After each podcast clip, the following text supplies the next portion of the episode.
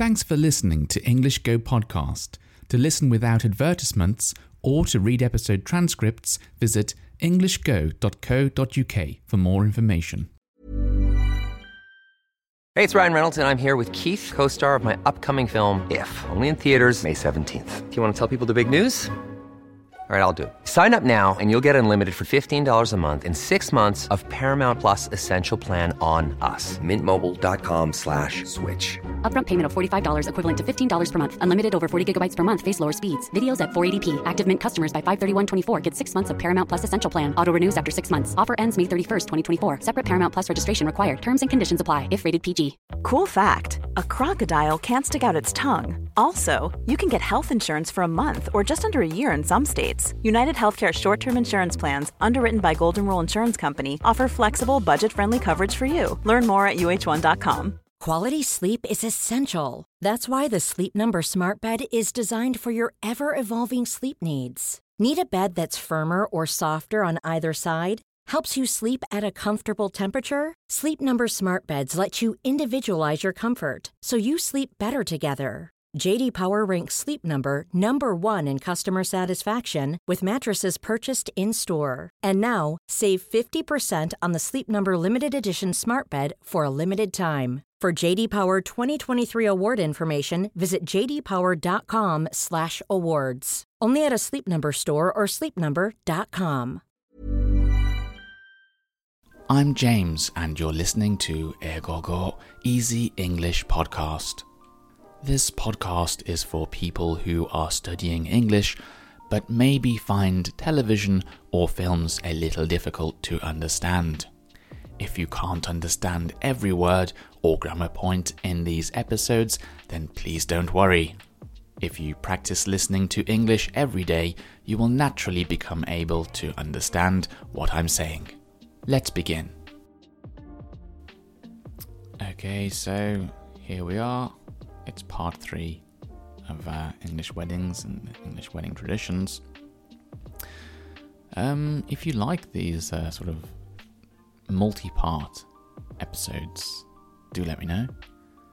Um, if you like me going into this level of detail about certain topics, be sure to uh, email me or uh, you can message me on Instagram. The uh, contact details are, as you might know by now, in the uh, in the description for each episode. Anyway, uh, back to weddings. So, the uh, the first dance. That's where we were. Um, anyway, this this tradition, this tradition of, of starting off a party by having the first dance became a wedding tradition as well, and that's why we have it today. Um, the bride's father will usually dance with the bride first, and then afterwards the groom will uh, dance with the bride. And during this period, I believe there's no one else dancing. So it's sort of a bit embarrassing, really, because everyone is staring at you at this point as you dance in front of everyone. Um, okay, I'm going to talk about uh, tossing the bouquet of thread, like throwing flowers.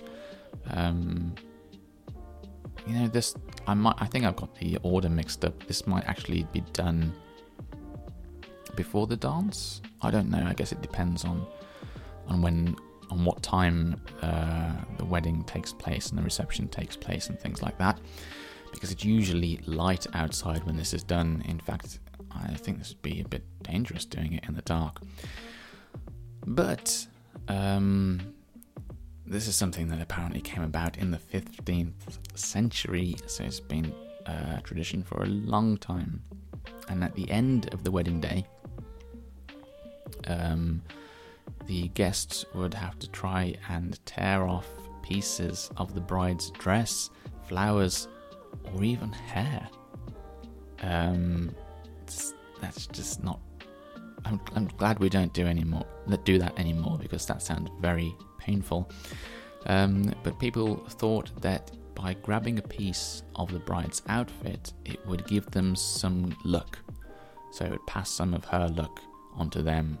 Um, anyway, apparently this could get quite out of hand. Um, maybe a bit of sort of like fighting and arguing going on. Um, and the tradition changed, uh, it evolved, and eventually the bride uh, would throw her flowers into the air at the. Mm, I guess it's like what happens is there's a group of people, um, usually standing behind the bride, and it's it's uh, it's always a group of ladies.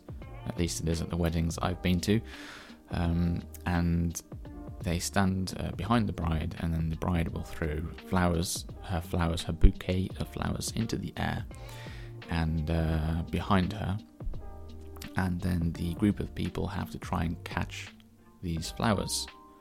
They don't. It, it's all held together, the flowers, so only one person can uh, catch the flowers. And it's said that whoever catches these flowers um, will be the next person to marry. So it's sort of like it's another superstition. It's sort of like a good luck uh, charm. Okay, that almost brings us to the end of our weird British uh, wedding traditions. Um, just, just time for one more. And this is the idea of carrying the bride over the threshold. Um, ah, threshold. Yes, got to explain that. But first, um, apparently this custom, although it's practiced in Britain, came from Germany, and a long time ago in German, the groom had to uh, hold the bride over his shoulder, so lift her up and put her over his shoulder and carry her into his hut. Apparently, this was this was done for a strange reason. It made the bride look less excited um, about her wedding night. Um, okay, so uh, you probably know that um, on a wedding night, couples usually do something. I'm not going to say what um, on this podcast, but you can use your imagination. Um, so, sort of like taking her into this hut, um, and in that style, over uh, the man's shoulder, is sort of like um, it looked like she didn't want to go. Um, so she wasn't enthusiastic about it. She wasn't excited about it, and it was supposed to be like a guarantee of her chastity. Um, is there a better way of explaining that? There is. So, uh, chastity is. Um, let's just say you haven't spent too much time with a man before. Does this only apply to women, chastity? Uh, I'm not sure, but let's say in the case of a woman, it means you haven't spent too much time with a man. I, I think you you can understand what I'm hinting at here. So, weird tradition from uh, Germany that's come across to Britain, and it's actually still practiced to this day. Uh, so, I believe if it's does it have to be the house? So if the couple have a house together, um, then the the man will actually pick his wife up. I don't think he has to put her over his shoulder anymore, but maybe just carry her in his arms and carry her over the entrance. And that's that word that I mentioned before, the threshold. Uh, carrying uh, your carrying the bride over the threshold threshold is the uh, entrance to a house. Or, I guess in some cases, this could be like um, a hotel room if you're staying in a hotel, or I don't know, an apartment if you booked an apartment. Um, yeah. Ah, uh, okay. Um, yeah, I completely forgot. There's one more, one more thing to talk about. Um, and that's of course the honeymoon. I can't believe I almost missed that. So, uh, the the idea of the honeymoon is said to be uh, created or linked to the Vikings. Um, Vikings. Yeah, I've got to explain what Vikings are now, haven't I?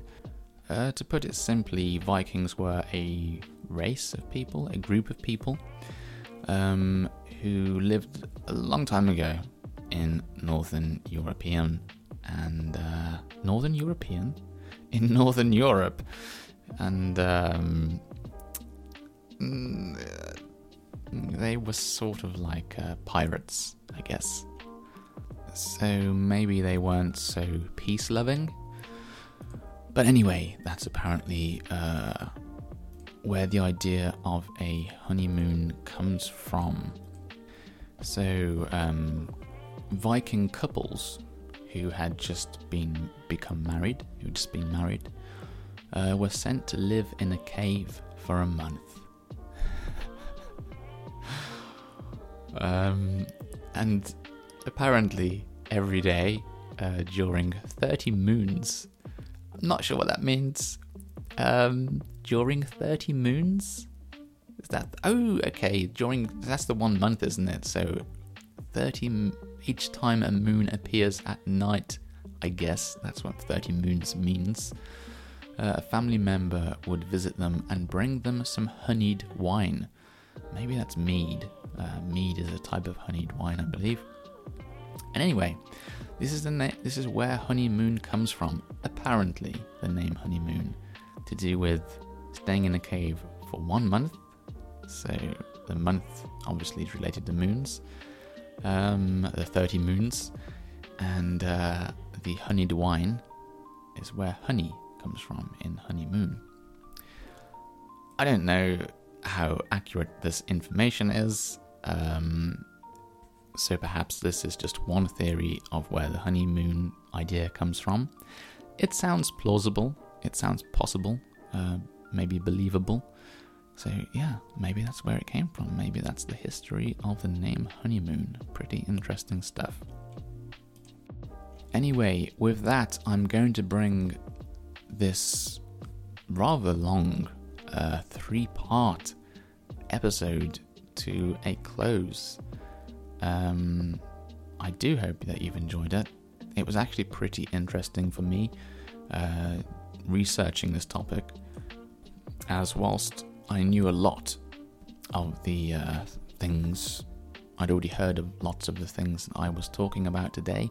There were one or two uh, items in there that were new to me and uh, rather interesting.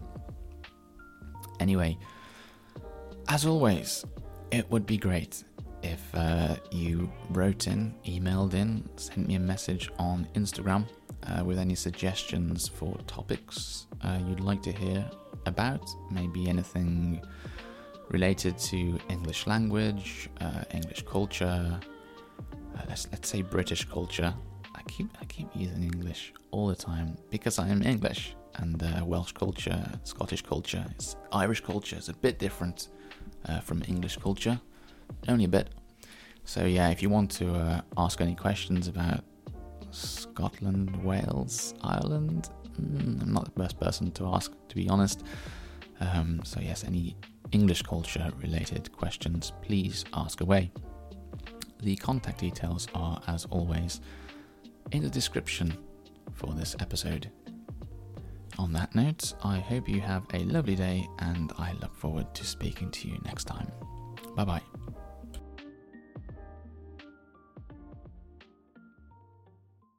Thanks for listening until the very end of the show.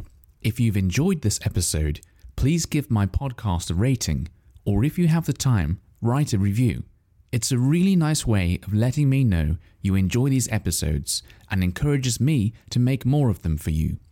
Thanks very much and have a lovely day.